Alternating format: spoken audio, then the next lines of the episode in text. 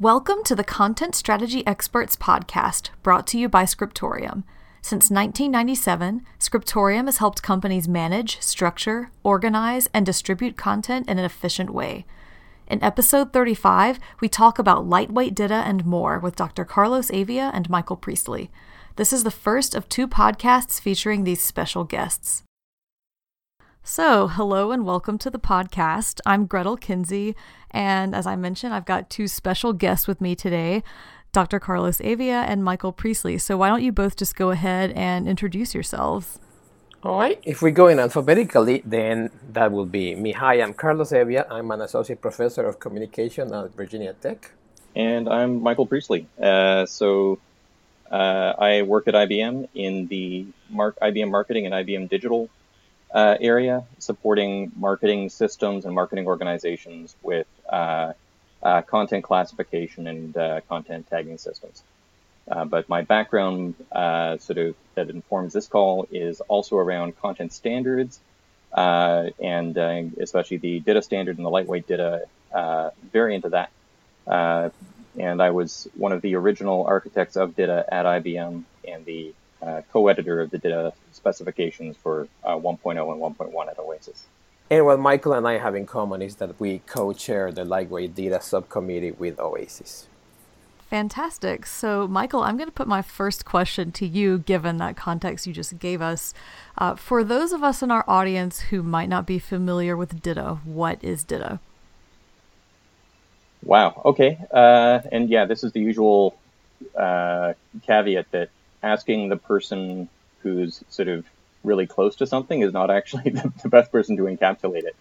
But uh, uh, but uh, uh, I, I, like to think of it as it's a standard for uh, content uh, that allows it to be used across systems and reused across organizations and contexts.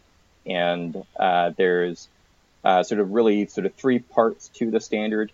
There's the definition of chunks of content that are organized around um, a you know a topic or a set of information that delivers a, a sort of a cohesive point. So it's it's not when I say a chunk of content, I don't mean like a single paragraph or a single word. I mean something more like uh, a meaningful title and the information that goes right underneath it. Maybe it's an article, maybe it's a, a help help uh, topic, uh, something more at that level. Uh, sort of the unit of use that a that a that a, a user or a client would be looking for, and that that's sort of the one part of the standard. We standardize the way to mark up that content in a way that you can then publish it in different uh, media, like a, PDF or a web page, uh, as well as reuse it in different contexts. Like, for example, the same, uh, you know, the same uh, explanation of a concept or the same task might appear in a support context, in a troubleshooting context, uh, in the information set for several different products that share a common component etc. So it's that idea of having components of content that you can reuse across contexts. That's sort of a, a key part of uh, sort of DITA's uh, sort of value. The the other two parts of the standard, in addition to that definition of the chunk, is one the definition of a uh, a sort of contextual larger collection where you want to say I want to collect these chunks together and create relationships between them. That Those might be related links or link management uh, might turn into the uh, uh, sort of the sitemap uh, for a uh, for a website or a microsite, or it might become the table of contents in a PDF. the and that that's what we call in DITA a map. So now you've got these topics is what we call the chunks of content, maps which collect the content, and then sort of the third sort of angle on DITA is the fact that we can uh, create more specific types of content and maps. And so we might say, you know, we want to have task content and we want to make sure that task content always has a set of steps and always starts with a list of prerequisites, if anything. And you can have more specialized types of types. So you could say this is a this is a, how we want to structure a task for uh, manufacturing uh, applications. This is how we want to structure a task for uh, you know, developers. Uh, this is how we want to structure a task for um, uh, sort of end users of software. So you can you can have types and you can have types of types and sort of go as deep as you want. And still have them work as part of this larger system and have the content be recognized uh, uh, sort of across different uh, what would normally be considered silo barriers in an organization. So that's the sort of the key piece of uh, so those are the so those are the three pillars of DITA: the the the, the content, uh, the collections, and the ability to create more specific types within those. Uh, but the big big value proposition for DITA, on top of all of this, is that we are a standard, and that means that if you invest in putting all of your content into a DITA-enabled system, you can take it out again, and you can move it into another system. And so that ability to switch systems and not be sort of stuck in your silo forever because of your you know because of your investment in content is that that's really what what makes something a useful standard. Right, and we've actually had uh, we've had a lot of people among our client base who we have about you know 80% or so of our clients are in XML and then within that about 80% of those are in DITA. So they've definitely I think seen that value proposition that you talk about and that's kind of for a lot of them has been their way of getting out of you know some of the limitations of being in silos or of being stuck in one single system or tool. It's kind of given them that flexibility that they've been looking for when they come up with a content strategy and say here's what our goals are for our next steps. Great to hear. So then one other thing I want to distinguish is the difference between DITA and lightweight DITA. So I want to hear from both of you about sort of what lightweight DITA is and how it's different from DITA. I think one of the things that Michael was was talking about with those uh, stages or steps that DITA allows is that the creation of topics of chunks of information the creation of maps that will organize and represent those topics into deliverables that human beings will understand, and the expansion of those topics into specific units of content that organizations or individuals might need. Like you mentioned, depends on XML, the extensible markup language. And for many years, XML has been in a very happy relationship with the field of technical communication, but there have been developments in other markup languages, and people might cringe when I say that Markdown is a mark, uh, markup language. But HTML with HTML5 has developed some structuring capabilities quite similar to XML, and it's easier to use and easier to implement than XML. And like I mentioned also, Markdown is even easier to write than HTML5. And there are many uh, open source and commercial tools that combine HTML with Markdown and really make something that is robust enough that it can be compared to what you can accomplish with XML.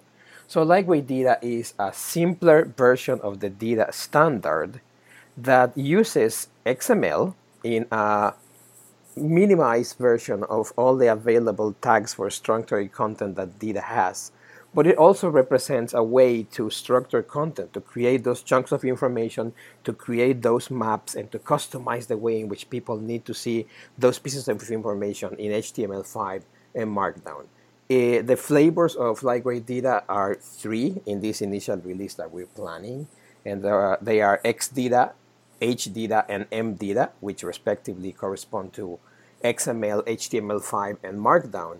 And one of the good things about them is that they are compatible with each other. And that means that if you are in your, in your organization, you're writing content, you don't have to be 100% committed to writing everything, all of your chunks of information in XML. You can write some in XML, you can write some in HTML5, and you can write some in Markdown. And if you're following these rules of the like proposed lightweight DITA standard, you can combine them and they can live together and they can be exported into information products that for the end user they will look like they came from the same source.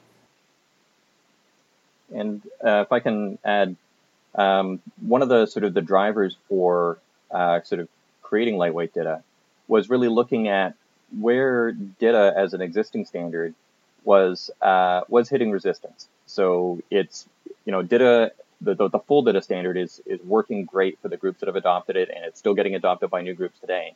But where it was encountering resistance, uh, sort of there were two main reasons that we thought we could maybe address. One was uh, sort of there was a perception that even with you know sort of even if you started simple in DITA, the, the the simple starting point was not simple enough. So could we make that starting point even simpler?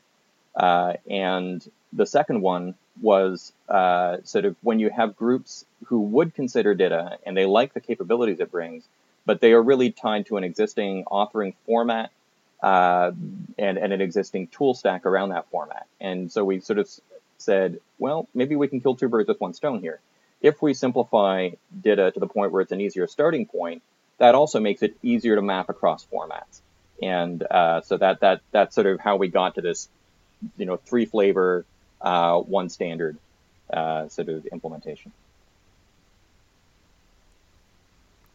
And both of you, as you I think mentioned a little earlier, have been really heavily involved in the development of lightweight DITA. So can you kind of just take us through that a little bit and talk about what that's been like?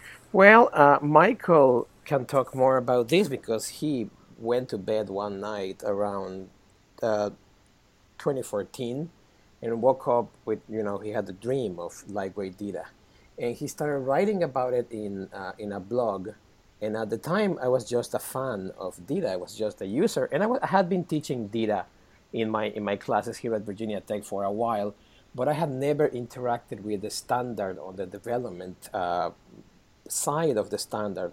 And I have never really interacted with Michael other than liking some of the things that he was tweeting.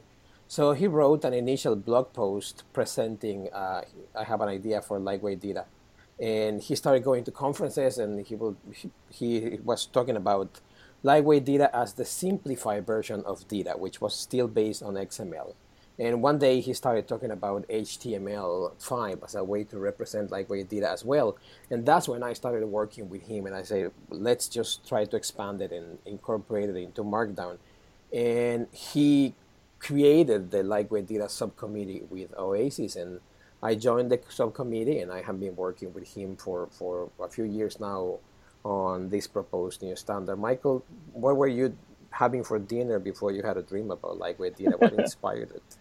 Uh, well, I will say that at least part of it was just the uh, the challenges that I was facing within IBM. Uh, looking at con- at that point, I was uh, involved in sort of a a very sort of cross silo role, looking at enterprise content strategy. And uh, there were certainly some areas that were moving to DITA and, and, and, and many that had already moved to DITA and were very happy with it. But there were others that just were not going to move. And it was because of those uh, attachments to existing formats. Uh, and, and so I sort of, I was struggling with that idea. Like sort of, you know, my dream has always been that I wanted to get our internal ecosystem within IBM, our content ecosystem, to support the end-to-end customer journey. So, you know, we've got content in marketing, we've got content in sales, we've got content in training and documentation and support. And they're all coming from different systems and they're all using different underlying formats. And it's hard to support a customer who is going to be going through that life cycle of content if you keep having to switch silos and switch standards uh, from an authoring standpoint. And so I wanted to sort of remove a barrier to cross silo collaboration internally by allowing content to have relationships and you know share common elements, share common classification schemes, and so forth. Uh, and this format thing was a major blocker. Uh, and uh, um, so I thought we got to do something. And I, I I'd been looking at HTML5 in particular, and thought, you know, this this article element that they've added to HTML5 is really a reasonable semantic mapper to a topic in DITA. And where can we go from there? And uh, and yeah, once Carlos reached out to me and said, "Hey, let's see how this works and let's start making it real and testing it and seeing what flies," uh, it really just started taking it off and making it sort of, um, you know, less theoretical, like, "Hey, maybe this will work," and more, "Hey, this actually does work." This concludes part one of our conversation with Dr. Carlos Evia and Michael Priestley. Stay tuned for part two. And for now, thank you for listening to the Content Strategy Experts podcast brought to you by Scriptorium. For more information, visit scriptorium.com or check the show notes for relevant links.